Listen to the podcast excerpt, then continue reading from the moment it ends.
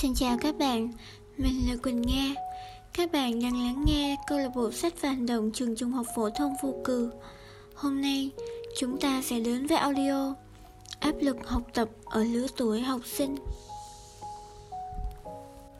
Chắc hẳn ai trong chúng ta cũng có một loại áp lực riêng, như áp lực đồng trang lứa, áp lực công việc và đặc biệt ở lứa tuổi mới lớn là áp lực học tập. Vậy mình cùng tìm hiểu chi tiết nhé. Trước tiên, cho phép chúng mình hỏi bạn một câu như thế này: bạn có đang gặp vấn đề gì trong học tập không? Nếu có thì đó là gì? Một số bạn học sinh đã trả lời rằng mình đang gặp vấn đề trong học tập, đó là điểm số.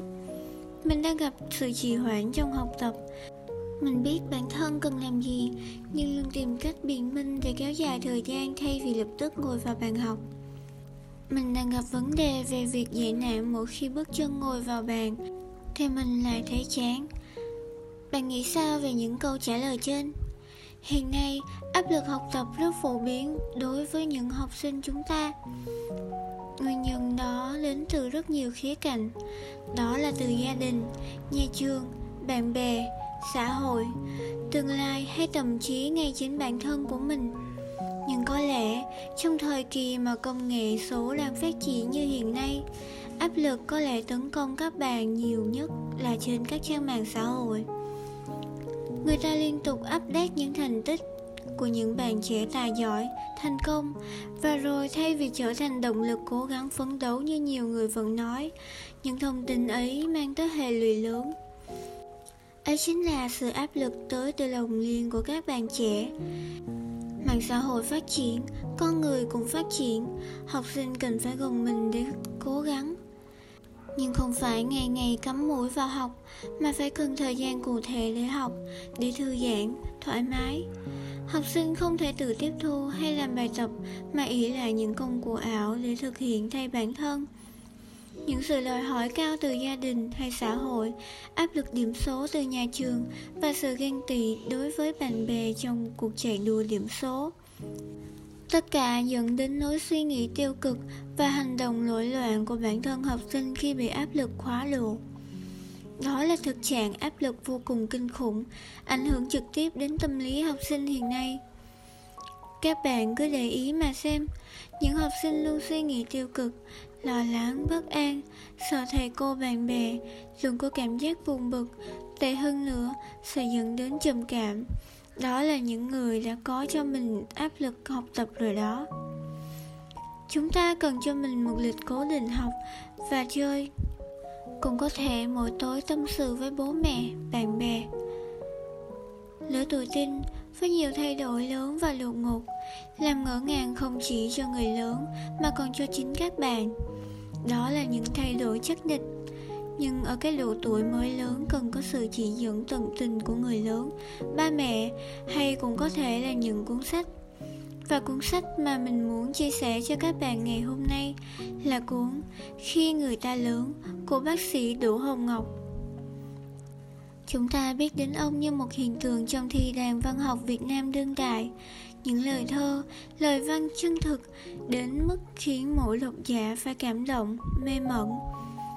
Sự pha trộn tuyệt vời của nghệ thuật trong tâm hồn vị bác sĩ ấy đã đem lại cho nền văn học nước nhà những tác phẩm vô cùng hữu ích.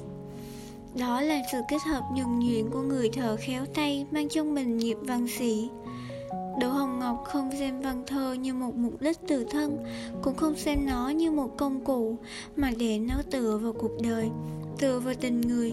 Ngôn từ của ông chan hòa giản dị như bật ra từ trái tim, và khi thấy lòng mình đã lên tiếng vừa đủ thì là nhẹ nhàng ẩn mình trong làn sương mờ ảo. Nổi bật nhất trong các tác phẩm của ông phải nhắc đến là cuốn sách Khi Người Ta Lớn, một cuốn sách đầy sự dí dỏm, nhiều dẫn chứng sinh động về lứa tuổi mới lớn. Cuốn sách cung cấp cho các bạn sự lựa chọn đọc những mẫu truyện ngắn mà không theo trình tự, như là Nói với tuổi teen, Cha mẹ, Con cái và Hỏi đáp với bác sĩ Đỗ Hồng Ngọc. Khi Người Ta Lớn tập hợp những bài tản văn dành cho tuổi mới lớn, nhằm đưa ra những lời khuyên bổ ích dành cho lứa tuổi có nhiều thay đổi về tâm lý và thể chất này. Làm sao để đủ sức khỏe học hành? Cách gì để xả stress sau mỗi kỳ thi? Nghỉ hè như thế nào cho hiệu quả? Những mối quan hệ cha mẹ, con cái và nhiều những mẫu tạp bút đầy ý nghĩa nữa. Dưới góc nhìn của một bác sĩ nhi, đồng thời cũng là một nhà tâm lý và một phụ huynh. Mở đầu cuốn sách, tác giả đã nói về việc học tập rất quan trọng, nhưng trọng là chỗ chúng ta có thực sự học không, hay chỉ là một lời nói thoáng qua vu vơ rồi để đó. Khi mình lớn thì việc học rất quan trọng, đúng không? Việc học của mỗi chúng ta giống như ngọc quý vậy đó. Chẳng mài chẳng dũa thì cũng chỉ là đồ bỏ đi. Con người chúng ta cũng vậy, cũng phải mài dũa đi thì mới lớn lên được, mới có giá trị. Hồi nhỏ, nhiều bạn trẻ đã nghĩ việc đọc sách quá khổ cực, không thể làm nổi. Vậy bạn biết tại sao không thể nào làm nổi một việc đơn giản đó không?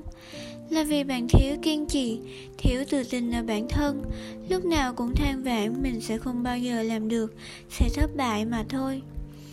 Lớn rồi, ai mà chả có những suy nghĩ tiêu cực, đúng không nào?